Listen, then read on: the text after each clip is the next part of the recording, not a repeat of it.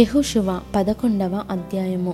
హాసోరు రాజైన యాబీను జరిగిన వాటిని గూర్చి విని మాదోను రాజైన యోబాబుకు, షిమ్రోను రాజుకును, అక్షాపు రాజుకును ఉత్తర దిక్కుననున్న మన్య దేశములోను, కిన్నెరెతు దక్షిణ దిక్కుననున్న అరాబాలోను, షెఫేలాలోను పడమటనున్న దోరు మన్యములోను ఉన్న రాజులకును, తూర్పు పడమటి దిక్కులయందలి కనానీయులకును, అమోరీయులకును, హిత్తీయులకును, పెరిజ్జీయులకును, మన్యములోనున్న యెబూసీయులకును, మిస్పా దేశమందలి హెర్మోను దిగువ నుండు హివ్వీయులకును వర్తమానము పంపగా, వారు సముద్ర తీరమందలి ఇస్కరేణువులంత విస్తారముగానున్న తమ సైనికులనందరినీ సమకూర్చుకొని విస్తారమైన గుర్రములతోనూ రథములతోనూ బయలుదేరిరి.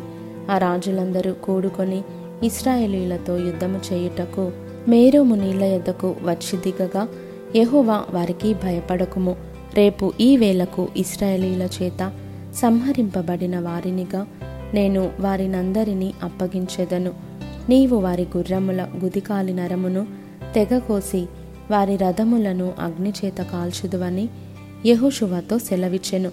కాబట్టి యెహోషువయు అతనితో కూడానున్న యోధులందరూ హఠాత్తుగా మేరోము నీళ్ల యొద్దకు వారి మీదికి వచ్చి వారి మీద పడగా, యెహోవా ఇశ్రాయేలీయుల చేతికి వారిని అప్పగించెను. వీరు వారిని హతము చేసి మహాసీదోను వరకును, మిశ్రే పొత్మాయిము వరకును, తూర్పు వైపున మిస్పే లోయ వరకును వారిని తరిమి నిశ్శేషముగా చంపిరి. యెహోవా యెహోషువతో సెలవిచ్చినట్లు అతడు వారికి చేసెను. అతడు వారి గుర్రముల గుదికాలి నరమును తెగకోసి వారి రథములను అగ్నితో కాల్చివేసెను. ఆ కాలమున యెహోషువ వెనుకకు తిరిగి హాసోరును పట్టుకొని దాని రాజును కత్తివాతను హతము చేసెను.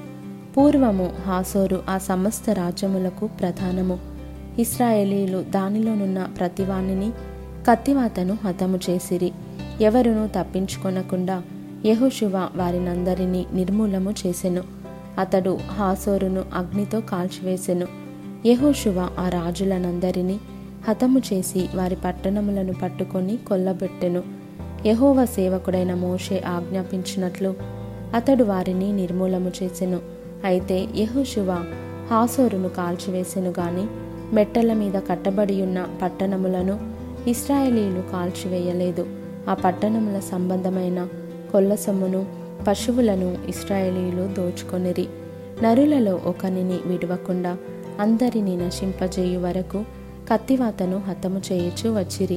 యెహోవా తన సేవకుడైన మోషేకు ఆజ్ఞాపించినట్లు మోషే యెహోషువకు ఆజ్ఞాపించెను. యెహోషువ అలాగే చేసెను. యెహోవా మోషేకు ఆజ్ఞాపించిన వాటన్నిటిలో నొకటియు అతడు చేయక విడవలేదు. యెహోషువ షేయిరుకు పోవు, హాలాకు కొండ మొదలుకొని లెబానోను లోయలో హెర్మోను కొండ దిగువనున్న బయల్గాదు వరకు ఆ దేశమంతటిని, అనగా మన్యమును, దక్షిణ దేశమంతటిని, గోషెను దేశమంతటిని, షెఫేలా ప్రదేశమును, మైదానమును, ఇశ్రాయేలు కొండలను, వాటి లోయలను, వాటి రాజులనందరినీ పట్టుకొని వారిని కొట్టి చంపెను. బహుదినములు యెహోషువ ఆ రాజులందరితో యుద్ధము చేసెను.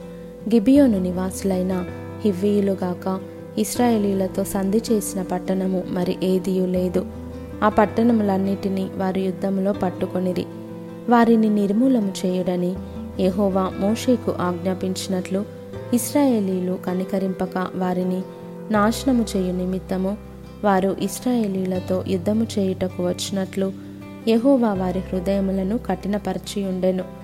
ఆ కాలమున యెహోషువ వచ్చి మన్యదేశములోను, అనగా హెబ్రోనులోను, దెబీరులోను, అనాబులోను, యూదా మన్యములన్నిటిలోను, ఇశ్రాయేలీయుల మన్య ప్రదేశములన్నిటిలోనూ ఉన్న అనాకీయులను నాశనము చేసెను. యెహోషువ వారిని, వారి పట్టణములను నిర్మూలము చేసెను. ఇశ్రాయేలీయుల దేశమందు అనాకీయులలో ఎవడునూ మిగిలి ఉండలేదు. గాజాలోను, గాతులోను, అజ్డోదులోను మాత్రమే కొందరు మిగిలియుండిరి. యెహోవా మోషేతో చెప్పినట్లు యెహోషువ దేశమంతటిని పట్టుకొనెను. యెహోషువ వారి గోత్రముల చొప్పున ఇశ్రాయేలీయులకు స్వాస్థ్యముగా దానిని అప్పగించెను. అప్పుడు యుద్ధము లేకుండా దేశము సుభిక్షముగా నుండెను.